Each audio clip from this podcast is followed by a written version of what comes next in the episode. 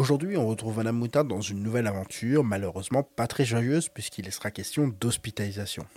Des urgences au retour à domicile, en passant par la question du consentement, celle du refus de soins, mais aussi de la fin de vie, on va retracer le parcours d'un vieux à l'hôpital et tenter de voir les choses depuis son point. Et pour cela, j'ai invité Aurélie Alec. Aurélie est l'hôte du podcast Domaine d'infirmière et vous l'aurez compris, elle est infirmière à l'hôpital. Quant à moi, je m'appelle Antoine Gérard et je suis heureux de vous accueillir sur Sociogérantologie, le podcast pour comprendre les vieux, dans ce 42e épisode. Et cette quatrième saison est sponsorisée par Briscard. Briscard, c'est l'agence d'études psychocomportementales spécialisée sur les vieux que j'ai créée avec Fanny. Lors du précédent épisode, je vous ai présenté un cas d'usage de nos services, les démarches d'amélioration de l'expérience résident. Aujourd'hui, je vous présente un autre cas d'usage, l'amélioration des dispositifs de prévention. Parfois, on nous appelle en nous disant je ne comprends pas, les gens ne veulent pas participer aux animations, activités et réunions de sensibilisation que l'on organise pour eux, pourtant c'est gratuit et super utile pour bien vieillir. Notre job, c'est alors de rentrer dans la tête de ces personnes à qui on destine le dispositif afin d'identifier les leviers qu'on pourra mobiliser pour les convaincre, eux, de participer et ainsi ajuster la communication, les messages, l'onboarding et ou l'expérience d'utilisation du dispositif. Si vous voulez plus d'informations, rendez-vous sur agence.briscard.fr. En attendant, je vous souhaite un excellent épisode. Eh bien, merci Antoine de m'avoir invité sur ton podcast. Donc, euh, moi, je m'appelle Aurélie, je suis infirmière depuis 2015.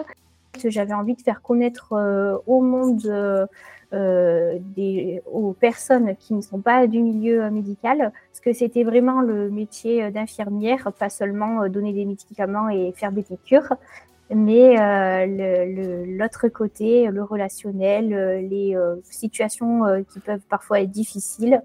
Et euh, c'est pour ça que je, fais témoigner des infirmières et aussi des patients pour que eux nous racontent euh, ben, leur vision euh, du monde médical et leur, leur façon de voir le soin et leur maladie. On est départi d'un cas de Madame Moutarde qui a une insuffisance cardiaque qui l'a conduit aux urgences. Est-ce que, euh, est-ce que j'ai bien résumé euh, la situation ou est-ce que tu as d'autres éléments à nous partager? Oui, oui. Donc oui, c'est ça. C'est Madame Moutarde qui a une insuffisance cardiaque déjà depuis quelques années. Et euh, donc pour pouvoir rentrer dans le sujet, je, je, vais, je vais introduire un petit peu la situation. Donc ça fait quelques jours, on va dire qu'elle a des difficultés respiratoires et du mal à se mobiliser.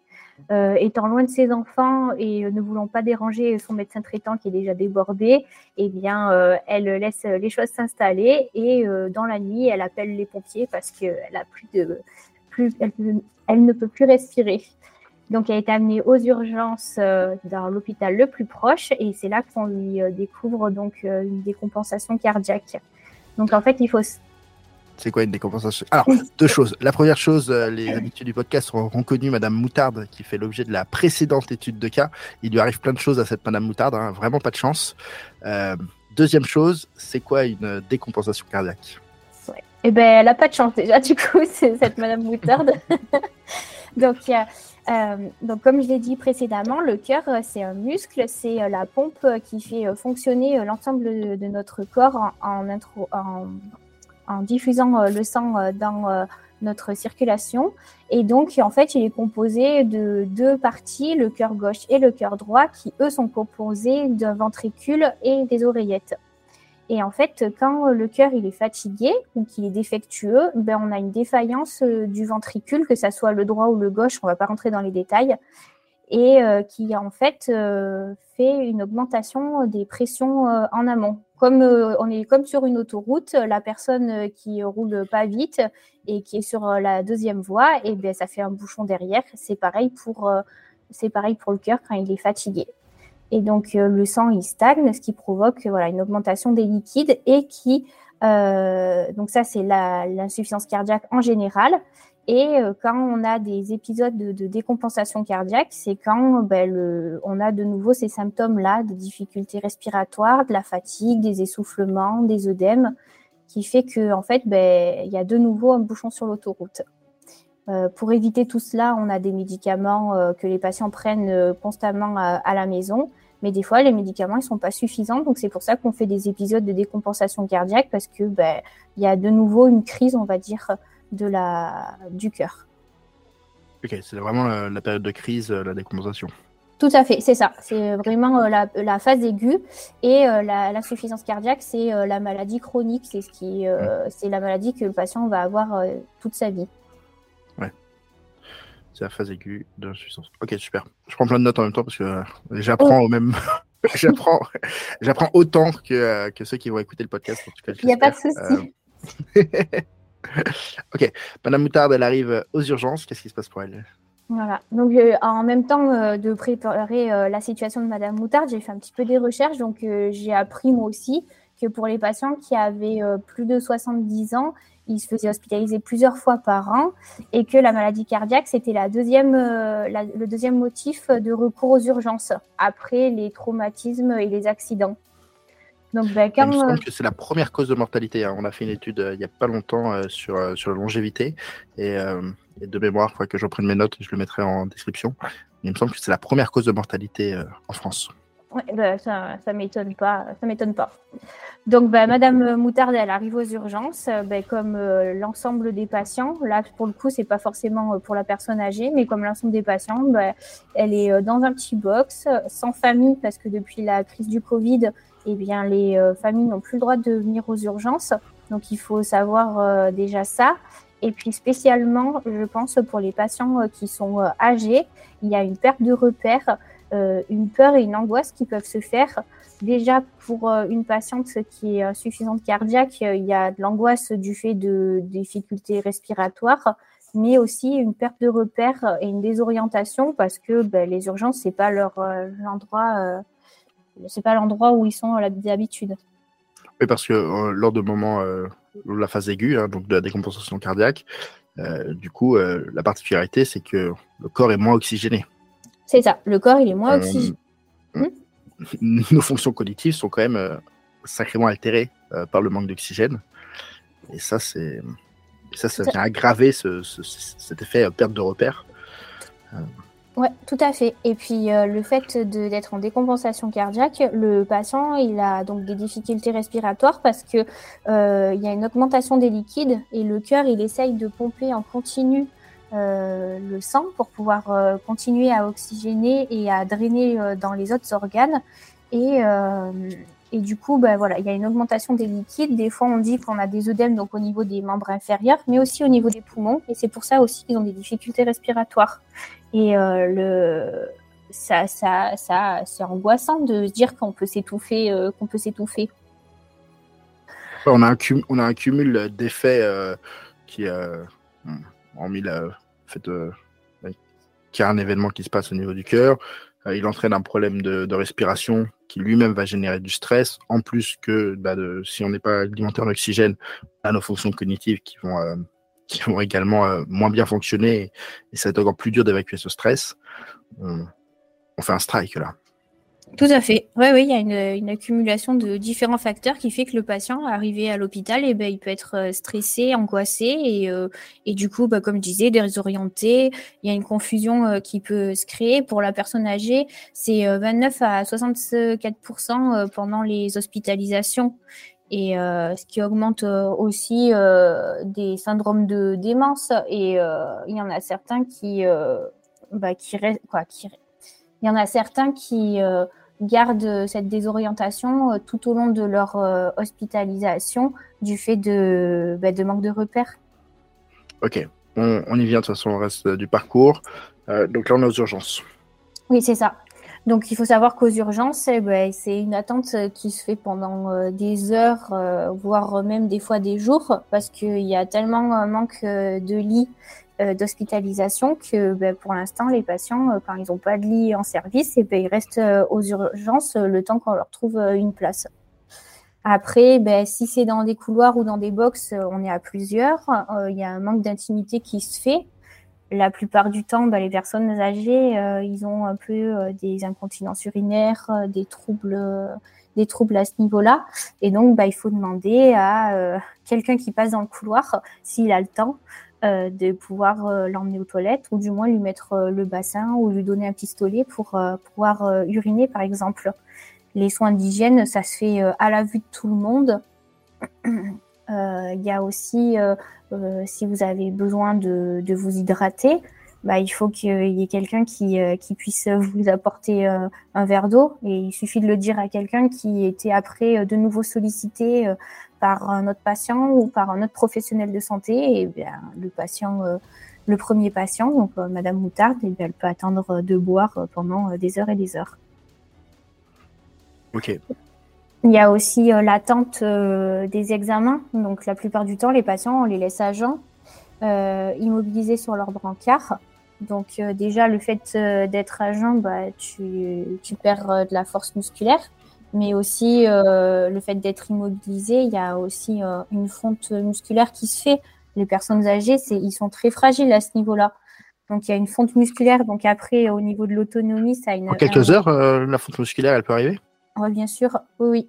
Oui. J'ai des patients qui sont arrivés en service, qui étaient tombés dans la nuit, qui ont été retrouvés que le matin, donc 4 à 6 heures après la chute et qui euh, ont mis euh, des semaines euh, à, se, à, à avoir une mobilité qu'ils avaient avant l'hospitalisation. Ouais, ok. Donc ça joue beaucoup à ce niveau-là. Et puis bah, quand on est âgé, on, a, on est vite dénutri. Et la dénutrition, avec le fait de pas une immobilisation sur le brancard, ça crée des pressions et euh, ça crée des petites lésions qui peuvent ben, petit à petit euh, se transformer en, en escar. Faut savoir. Voilà, tout à fait. Les escars, ça a plusieurs stades, donc euh, même si on, on en est qu'au stade 1, ça peut vite dégénérer au stade 2 ou 3. Euh, c'est-à-dire une plaie qui est plus ou moins euh, importante. Euh, déjà en stade 3, on a une plaie qui est déjà creusée. il faut des, des, semaines pour que ça se cicatrise. comme je disais, les patients ils sont dénutris, donc on sait que l'alimentation c'est important pour la cicatrisation. Donc il faut travailler sur la dénutrition et après sur le pansement, les différentes zones d'appui, la mobilisation du patient. Donc donc voilà, de, pas grand chose, on peut euh, en découler de beaucoup plus de choses beaucoup plus graves. Ok. Euh, pendant ce temps, euh, sur pour le cas de Madame Moutarde, elle fait quoi comme examen? Qu'est-ce qui, qu'est-ce qui lui arrive aux urgences hormis cette attente? Alors, euh, quand ils la prennent en charge, parce qu'au bout d'un moment, quand même, on prend les patients en charge aux urgences, euh, elle a le droit à son bilan, euh, à son bilan biologique, elle a le droit à un électrocardiogramme, un bilan urinaire, une échographie cardiaque, puisque si elle a des antécédents cardio, on va quand même regarder à ce niveau-là, et on s'aperçoit qu'en fait, bah, elle a redécompensé, elle a redécompensé donc, on va lui mettre euh, un cathéter pour lui passer des diurétiques, qui sont des médicaments qui aident à éliminer euh, le surplus euh, de liquide et donc à faire fonctionner le cœur, de faire fonctionner le cœur. Et on va téléphoner au service de médecine cardiaque pour pouvoir la muter en hospitalisation. J'interromps quelques secondes le podcast pour vous dire que ça y est, la billetterie pour la conférence Agix des idées neuves sur les vieux est ouverte. Agix, c'est quoi? C'est la conférence pour les professionnels de la gérontologie et de la silver economy qui veulent découvrir les derniers concepts, idées et outils qui feront la différence dans leur mission. L'occasion de s'inspirer, prendre de la hauteur et surtout se retourner le cerveau. C'est ça qu'on aime faire et on va vous régaler. Ça aura lieu le 17 avril 2023 à Tours et vous retrouvez toutes les informations sur le site algix.briscard.fr. Et si vous écoutez l'épisode au moment de sa sortie, vous pourrez peut-être même profiter du tarif des préventes à moins 50%.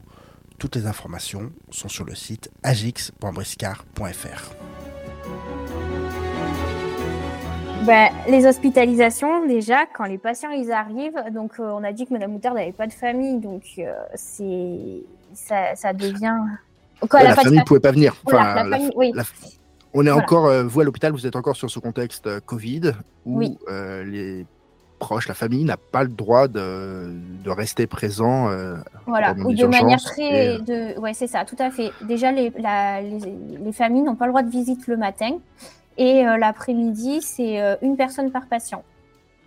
En tout cas, moi, dans mon, dans mon service. Et ça, c'est à l'hospitalisation Parce qu'après, aux urgences, il y a ce. Oui, aux urgences, il y a déjà plus. voilà, aux urgences, il n'y a personne.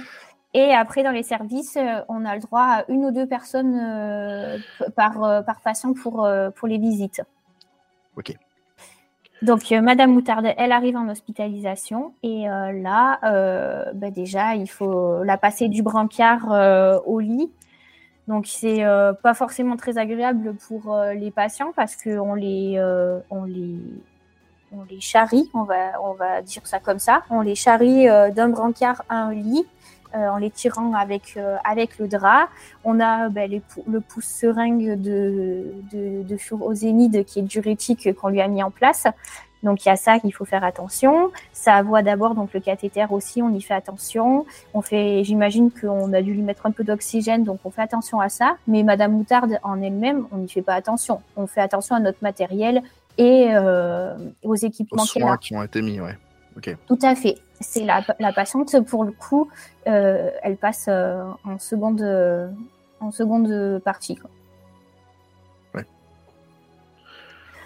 Voilà. Le but de, le but de cette hospitalisation, euh, ça va être quoi? Le but, ouais. oui, oui. Le but de l'hospitalisation, c'est de d'éliminer le surplus de liquide que Madame Moutarde a et, euh, et, de pouvoir réadapter son traitement pour un retour à domicile, on espère, le plus rapide possible les retours à domicile, ça je, ça, je peux en parler un petit peu. Le retour à domicile. Attends, euh, oui, oui, vas-y, vas-y. Tu, tu, vas juste, un, tu vas juste un petit peu vite. Euh, oui, oui, vas-y, vas-y. des urgences, elle vient de l'hospitalisation, elle ne va pas rentrer tout de suite. Non. Euh, donc, du coup, l'objectif, euh, tu disais, c'est un peu la garde en observance le temps que, que ces constantes reviennent. Dans la plupart, euh, dans la plupart des cas, euh, il y a une visite qui se fait tous les jours. Donc, euh, nous, on prend les constantes. On vérifie donc le, liquide, le, liquide qu'elle a éliminé. Donc, on, on, cantine ses urines sur 24 heures. ou elle peut le faire par elle-même avec le bassin, si elle est en capacité de se lever ou on peut mettre le bassin dans le lit ou, dans, ou sur les toilettes. Ou si elle n'est pas en capacité, que c'est trop compliqué de cantiner ses urines, et bien des fois on sonde les patients simplement pour avoir euh, une durèse, pour pouvoir connaître la quantité de liquide éliminé. Ça ça, fait, ça, ça fait partie de l'hospitalisation et des soins qu'on prodigue après, euh, si euh, ben, on voit qu'elle ne répond pas aux produits, aux diurétiques, on peut rajouter des euh, amines, qui sont des médicaments de l'urgence, et qui, principalement de la dobutamine, ça s'appelle, et qui en fait aide le cœur à se contracter de manière plus importante, et donc du coup de d'évacuer. Voilà, de voir, ouais, de pouvoir drainer le sang jusqu'au rein, et du rein les aider à éliminer le surplus de liquide. Ok. Euh, tu disais retour à domicile. Il le but, c'est de, c'est pas qu'elle reste à l'hôpital, parce qu'elle rentre rapidement à son domicile. Euh, dans le cas de Madame Moutarde, avec ce genre de, de raison d'entrer en, en, hospitalisation, il y en a pour combien de temps? Alors, on espère euh, une petite semaine. Après, voilà. Quand même? Oui. Quand même. Oui, oui. Il faut au moins une semaine, le temps qu'elle elle réponde bien au traitement. Euh, si son, voilà, si la décompensation cardiaque est pas trop importante, euh, on peut compter une semaine. Mais si, comme je disais, il faut rajouter de la dobutamine pour pouvoir euh, aider son cœur, ça peut être beaucoup plus long et ça peut être beaucoup plus long. Ok. Ouais, ouais. c'est comme rien qu'une, enfin, mm-hmm. on lui souhaite pas à Madame Mutter qu'il reste plus d'une semaine, mais rien qu'une semaine, c'est déjà, c'est déjà vachement long en fait. Ah oui, oui. Et, euh, et on ne sait pas si Madame Moutarde, elle a des aides à domicile ou pas, parce que le patient cardiaque, euh, au plus il fait des décompensations cardiaques, au plus il va vers son insuffisance cardiaque terminale. Donc euh, son cœur est de plus en plus fatigué. Oui, parce que là, on parle d'un retour à, la normale, en sachant mhm. que puisqu'il a une insuffisance cardiaque, ces épisodes de décompensation vont être Enfin, on va pas régler à jamais le souci, en fait. C'est ça, tout à fait. On va pas la guérir, on va juste la remettre à un niveau euh, où elle va pouvoir continuer à, vivre. C'est ça, on ne guérit pas d'une insuffisance, euh, d'une insuffisance cardiaque, euh, simplement on essaye d'adapter les traitements au mieux. Et, et, voilà, le fait, comme je disais, le fait de faire régulièrement des décompensations cardiaques, et eh bien, le cœur il se fatigue en fait. Donc Madame Moutarde, elle pouvait très bien faire son ménage et ses courses avant cet épisode-là. Et peut-être qu'après l'épisode, du fait de l'hospitalisation, du fait de, la phase aiguë de la maladie, elle peut se sentir beaucoup plus fatiguée. Et là, à ce moment-là, il faudra demander des aides à domicile. Ça, c'est pour la partie, ça, c'est pour la partie hospitalisation et retour à domicile.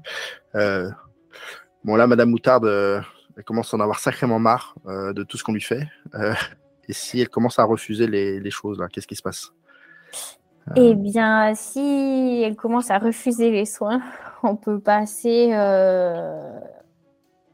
Si, si, elle commence à, refuser les soins et qu'on voit que son cœur commence à ne pas répondre forcément au traitement, on alors dans le meilleur euh, des mondes, on voudrait que euh, on puisse discuter de directives anticipées, de personnes de confiance, euh, ce qui n'est pas forcément toujours le cas à l'hôpital. La, personne de confiance, c'est une obligation légale, donc elle est systématiquement mise en place dès l'hospitalisation les directives anticipées, c'est euh, quelque chose qui est proposé aux patients, qui est un droit, mais qui n'est pas un devoir. Donc les personnes ne sont pas obligées de remplir les directives anticipées. D'accord. Je ne savais pas qu'au niveau de l'hôpital, euh, il y avait une obligation euh, pour la personne de confiance. oui, j'avoue que je ne sais pas si c'est obligatoire à l'hôpital, mais en tout cas, dans les services que j'ai mm. déjà faits, c'est systématique. Le... Et c'était une volonté de la part de ma cadre, mais aussi de, des médecins.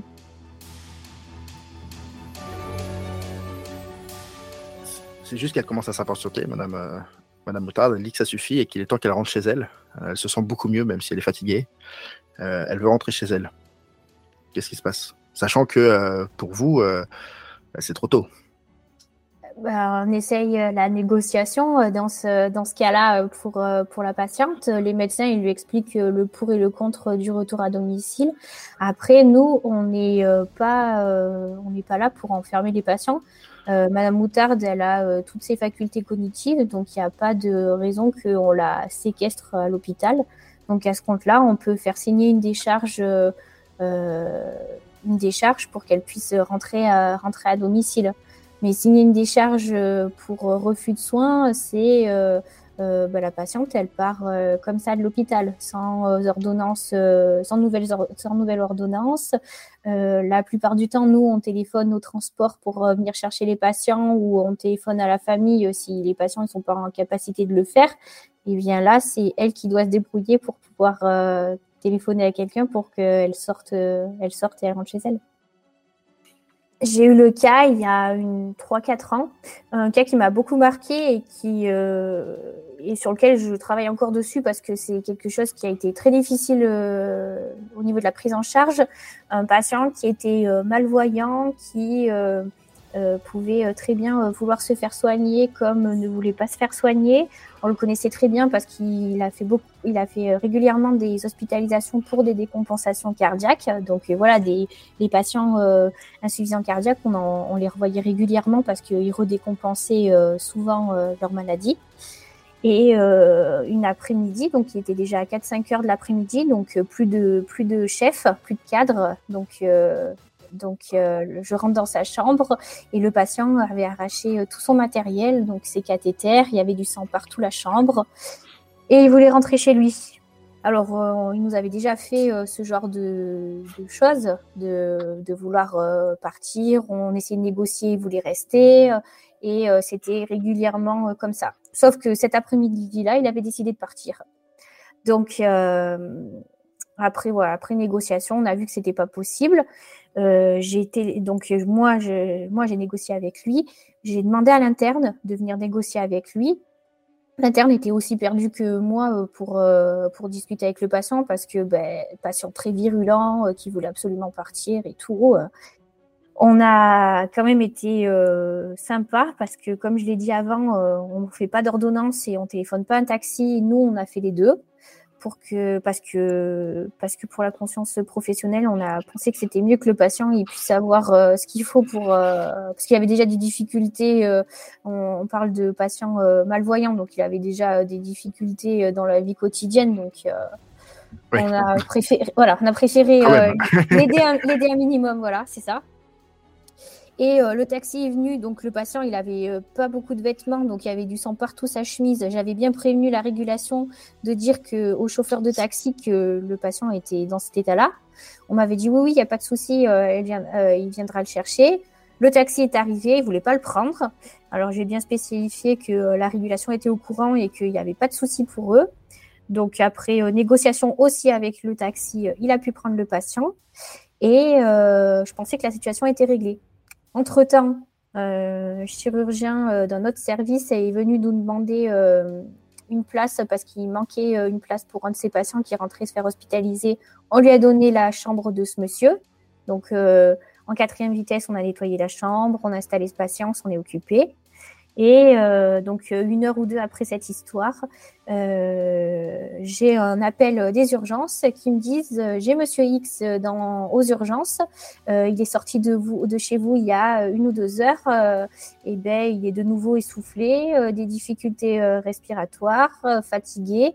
Euh, je, dois vous le redonner parce que dans, euh, dans euh, la convention de l'hôpital, quand un patient est sorti moins de 24 heures d'un service, il revient et qui s'est réhospitalisé, il revient dans ce service-là. Donc bah, moi, ça faisait moins de 24 heures hein, parce que ça faisait une ou deux heures. Ouais, c'était hyper rapide là. Hein. Voilà. Donc en fait, ce qui s'est passé, c'est que le taxi, euh, le voyant euh, avec des difficultés respiratoires et n'arrivant pas jusqu'au taxi, au lieu de nous le remonter, il l'a posé aux urgences et le taxi est reparti. Donc euh, moi, c'est juste des on dit, hein, j'étais pas à ce moment-là pour la pour voir la situation, mais bon. Donc j'avais pas de cadre à ce moment-là, donc j'ai refusé de récupérer le patient parce que il avait signé une décharge comme quoi il ne voulait plus être hospitalisé. Euh, et, on a raccroché comme ça avec l'infirmier. Euh, une demi-heure après, c'est ma collègue qui a eu l'appel de la cadre euh, des urgences qui a dit je vous impose le retour de ce patient parce que ça fait moins de 24 heures qu'il est parti de chez vous et qui dépend de votre service. Donc nous avons fait de nouveau une entrée avec ce patient sur un lit double, quoi, sur non, sur, une chambre double. Voilà, sur une chambre double, sur un quoi, sur un lit sup parce que la chambre double on la doublait pas à ce moment-là. Donc, euh, donc voilà. Il était 19h euh, et c'est la cadre qui nous a monté le patient. J'ai fait une fiche euh, de signalement en expliquant la situation. Et le lendemain, j'ai été convoquée par ma cadre parce que, soi-disant, je n'avais pas géré la situation. Nous n'avions pas géré la situation comme il faut avec ma collègue. Mais qu'est-ce qu'il aurait fallu faire? Eh bien, c'est ce que je lui ai demandé. Euh, et en fait, euh, on aurait, euh, on aurait dû, au lieu de refuser le retour du patient, on n'aurait rien dû dire. On aurait dit, ok, ben montez-nous-le sur, voilà, sur un lit sup et, et faire notre travail comme d'habitude avec une charge de travail supplémentaire, hein, parce que ben, le patient, il nous a fait nettoyer sa chambre, on a fait une entrée d'une autre personne dessus, sachant que c'était pas, euh, c'était donc je disais un chirurgien, donc c'était pas du tout euh, mon, mon, domaine de compétence. Hein. Et euh, on a récupéré ce patient qui qui refusait les soins. Hmm. En fait, j'ai pas eu de réponse concrètement sur, sur ce que j'aurais dû faire. Simplement, j'aurais dû accepter la situation et ne pas faire de fiche de signalement. C'est ce que j'en ai conclu à la fin de la discussion avec ma chef. Voilà. Donc oui, j'ai des situations où j'ai des patients qui refusent les soins, qui veulent partir. Alors il y a des patients avec qui ça s'est très bien passé, qui étaient tout à fait conscients et qui euh, et qui allaient par la suite voir leur médecin traitant mettre des choses en place, mais qui voulaient rentrer. Et j'ai cette situation par exemple là où euh, on n'a pas trouvé de réponse euh, et pour le patient et pour nous en tant qu'équipe paramédicale. Et en plus de ça, on nous a tapé sur les doigts parce que on n'avait pas accepté la situation et qu'on avait signalé ça à la direction des soins. Ouais, ouais. Mais enfin, on peut pas, on peut pas soigner contre la montée des gens. Enfin. Ah non, mais tout à fait, tout à fait. Ok. Ok, ok. Et euh, le, il était comment le, patient à ce moment-là euh? Ah bah lui, il était de nouveau calme. Il avait passé son, euh, sa, voilà, il avait passé sa phase où il avait, euh, il était d'accord avec la situation et se, euh, se refaire réhospitaliser. C'est comme je disais au début, hein, c'est un monsieur qui disait une fois oui, une fois non. Là, bah, il était de nouveau dans la phase où oui, bah, il resterait à l'hôpital.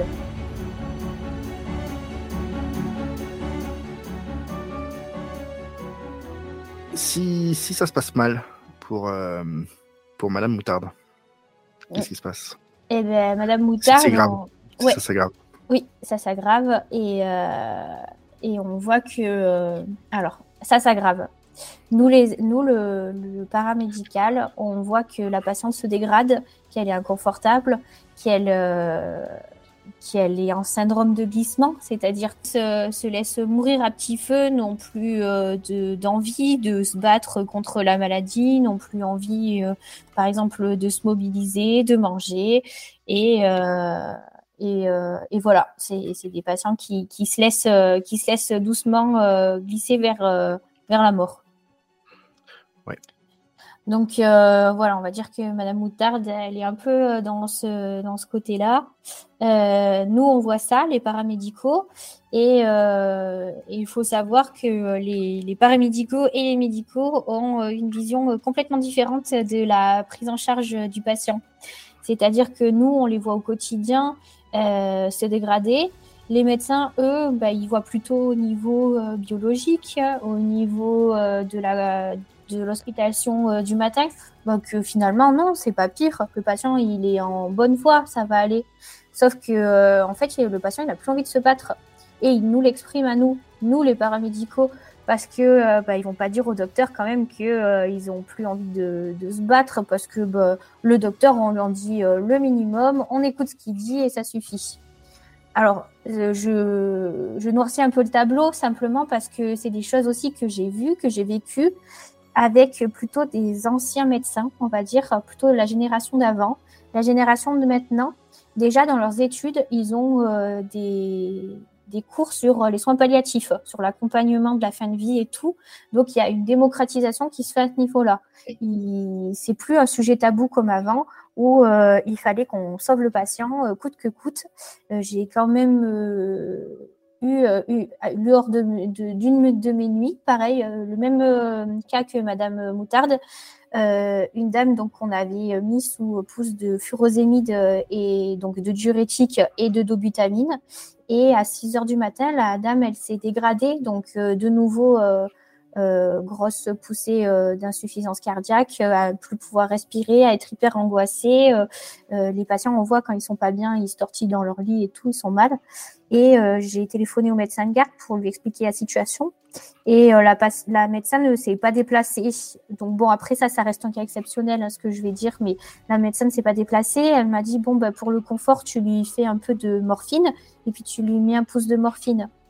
Donc j'ai fait, j'ai fait ça sans euh, prescription médicale, sans prescription écrite euh, pour la euh, médicale, mhm. sans, que la patient, sans que le médecin voit la patiente, à 6 heures du matin. Donc elle était un peu plus soulagée, la dame, et elle est décédée à 9 heures du matin, sans avoir vu de médecin, trois heures après lui avoir mis le produit, les produits, la morphine, parce que ben, elle était en fin de course et que la morphine, ça l'a, voilà, en phase terminale de, de la maladie. Mais on n'a pas. Oui, alors voilà. Moi, je l'ai fait, moi, je l'ai fait parce que, parce que je l'ai fait pour la dame. Euh, euh, via mes transmissions euh, ciblées. Mais concrètement, s'il y avait eu un souci avec la famille et tout, je suis pas sûre que j'aurais été protégée comme, comme il faut. Mais la dame, elle était très inconfortable. elle demandait de l'aide, elle demandait du voilà d'être accompagnée. Et donc, non. Donc, euh, donc voilà, donc on voit une grosse différence entre euh, les médecins, euh, donc les médicaux, les paramédicaux sur la prise en charge de la fin de vie. Après, quand c'est accepté par ces derniers, eh bien, ça peut être génial pour tout le monde. C'est-à-dire qu'on met en place, on arrête les soins curatifs et on met en place les soins palliatifs. Donc, il faut bien savoir que les soins palliatifs, c'est différent des soins terminaux, c'est-à-dire qu'on met en place des soins pour soulager la douleur, pour soulager les symptômes. Euh, on peut mettre une petite sédation aussi, qui est, euh, alors on dit profonde et continue euh, simplement parce que ben, la plupart du temps, les patients, ils se, avec les produits voilà, avec les produits qu'on leur met, ils se détendent. Avec de la morphine, avec un petit sédatif. Et, et après, on met aussi en, place des soins de confort. Ça, c'est avec mes collègues aides-soignantes. les soins de massage, les réinstallations dans le lit, les soins de bouche.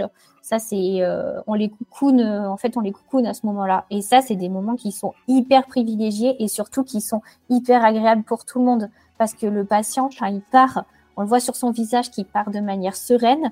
Et nous, on est contente de ce qu'on a fait. On est vraiment euh, euh contente du, travail qu'on a, qu'on a fait auprès d'eux. Et, et, voilà. Et ça, c'est ça, c'est ce qu'il faut que ça soit il faut que ça, ça soit fait dans tous les services pour tous les patients qui, qui ont envie de, quoi, qui, qui, avec qui on pourra plus rien faire. Et il faut qu'on les soulage. Ça sert à rien de, que le patient, il attende. Euh, j'ai déjà vu, oui, des patients qui sont partis avec le visage hyper crispé et on aurait pu mettre en, place des choses qui auraient pu les aider à être calmes. Et, euh, et ça, ça se fait au sein même du service. Euh, tout d'un coup, on prend la décision de, euh, OK, on, on, arrête le curatif, on passe en palliatif. On ne change pas de service, c'est les mêmes équipes, c'est ça il, faut, ça. il faut savoir que les, les unités de soins palliatifs, c'est très très très rare. Euh, et après, dans les services, dans les services où on peut rencontrer des, fins de vie, on a des lits qui sont appelés lits de soins palliatifs. Donc concrètement, tu dois en avoir trois ou quatre, par exemple moi en médecine cardiaque, mais tu peux en avoir aussi trois ou quatre en oncologie, en oncologie. Euh, sauf qu'en oncologie, euh, ils n'ont pas euh, trois ou quatre patients en fin de vie. Ils ont la moitié du service, voire les trois quarts qui sont en fin de vie. Donc concrètement, en fait, ce qui est mis en place par les politiques de santé sur le nombre de cas de, fin de vie, c'est complètement à côté de la plaque. il y a beaucoup plus de personnes qui décèdent à l'hôpital. Maintenant, c'est une, c'est une norme de décéder à l'hôpital, de décéder à l'hôpital. Donc oui, le patient, il reste dans le service. On, on, essaye d'en discuter avec les médecins pour dire, bon, ben là, euh, Madame Moutarde, elle veut plus se battre. Euh, tu, vois bien que c'est la fin et tout. Euh, il faut qu'on mette, il faut qu'on mette ça, il faut qu'on mette des soins palliatifs en place. Et surtout, ce qui est bien, c'est qu'on a des équipes mobiles de soins palliatifs. Puisqu'on n'a pas beaucoup d'unités dans les hôpitaux, et eh ben, on a des personnes, donc la plupart du temps, c'est un médecin, un infirmier, qui se déplacent et qui, euh, par exemple, nous conseillent sur bon, ben là, elle a tel symptôme, il faut mieux mettre ça en place. Bon, ben votre patient, il est comme ça, et ben faites plutôt ça. Et. Euh, Je pas. Voilà, ouais, c'est euh, c'est dans les hôpitaux et les cliniques, ça existe. Et euh, on peut, donc normalement, on peut, téléphoner, on peut leur téléphoner ils se déplacent euh, dans le service, ils viennent voir le patient. Euh, on va dire que là, les enfants de Madame Moutarde, ils ont été prévenus quand même que c'était plutôt la fin, donc ils sont aussi venus la voir. Et on, écoute aussi, on prend aussi en charge la famille avec ce que l'équipe mobile peut nous, peut nous conseiller. Ok, super. Enfin, super. Non. C'est, évidemment, on ne souhaite pas Madame Moutarde qu'elle meure, mais, euh, mais si elle doit mourir, autant qu'elle soit bien accompagnée. Oui, c'est ça. Ouais. Donc, je parlais voilà qu'il fallait prendre en charge le patient, mais il y a aussi euh, ben, la famille aussi qu'il faut prendre en charge parce que euh, ben, eux, ils sont dans un processus de deuil et c'est eux qui restent. Donc, ben, des fois, c'est plus difficile de gérer la famille que de gérer le patient. Parce que lui, quand il a décidé que, que voilà qu'il fallait qu'on arrête, ouais, qu'on met les soins euh, en place, et ben des fois la famille pour eux c'est pas facile parce qu'il faut accepter euh, mine de rien, ça reste quand même euh, un papa, une maman, un frère, une sœur, et ben, il faut dire au revoir, faut dire au revoir à la personne. Et les personnes qui partent, la plupart du temps, ils partent quand ben, leur famille, par exemple, rentre à la maison pour aller faire un brin de toilette, pour aller dormir cinq minutes dans les derniers accompagnements que j'ai faits, euh, il y avait le fils qui était resté avec sa maman euh, dormir toute la nuit. Et euh, il, a veillé sa, sa mère toute la nuit et s'est endormi une heure. Et en fait, elle est partie à ce moment-là. Elle a attendu que lui aussi, quoi que, voilà, elle a attendu qu'il soit plus là ou plus conscient pour qu'elle puisse partir. Un grand merci Aurélie pour ce voyage à l'intérieur de l'hôpital. Je vous le rappelle, Aurélie, c'est l'autre du podcast Domaine d'infirmière. D'ailleurs, elle m'a interviewé il y a quelques semaines et je vous laisse avec un extrait en fin d'épisode. Quant à moi, je vous dis à très bientôt pour un nouvel épisode de la saison 4. N'oubliez pas que pour vous inscrire à la conférence AGIX, ça se passe sur agix.briscard.fr. Et tout de suite, un extrait de mon interview sur le podcast d'Aurélie.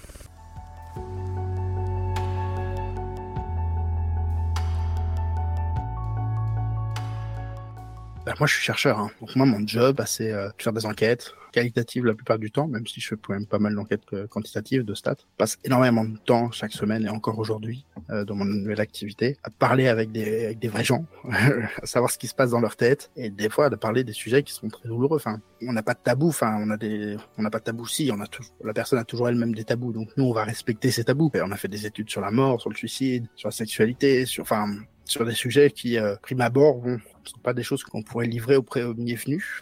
Et en fait, avec la casquette de, sociologue, eh ben, on arrive à créer des discussions qui sont bien plus euh, profondes qu'on pourrait créer avec des gens qu'on connaîtrait réellement. Donc ouais, on, on traite vraiment de ces sujets-là.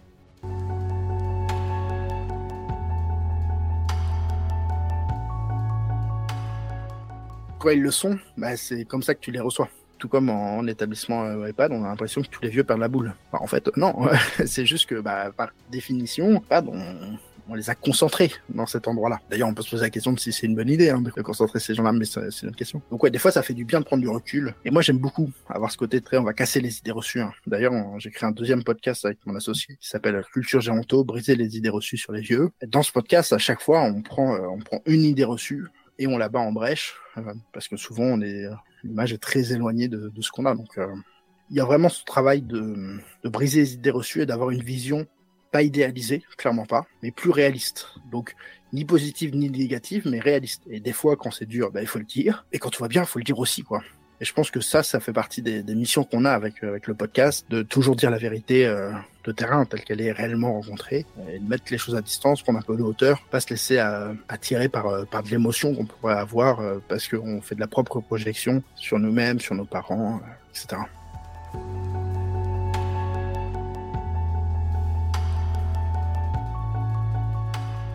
si on s'intéresse au sujet des vieux, c'est de comprendre que la définition de la vieillesse qu'on a traditionnellement, qui est une définition un petit peu médicale, il faut être capable de la mettre à distance quand on est dans une posture d'accompagnement. On va dire cette appréhension médicale des choses nous fait passer à côté d'un certain nombre d'éléments qui sont quand même cruciaux sur ce qu'est le vieillissement.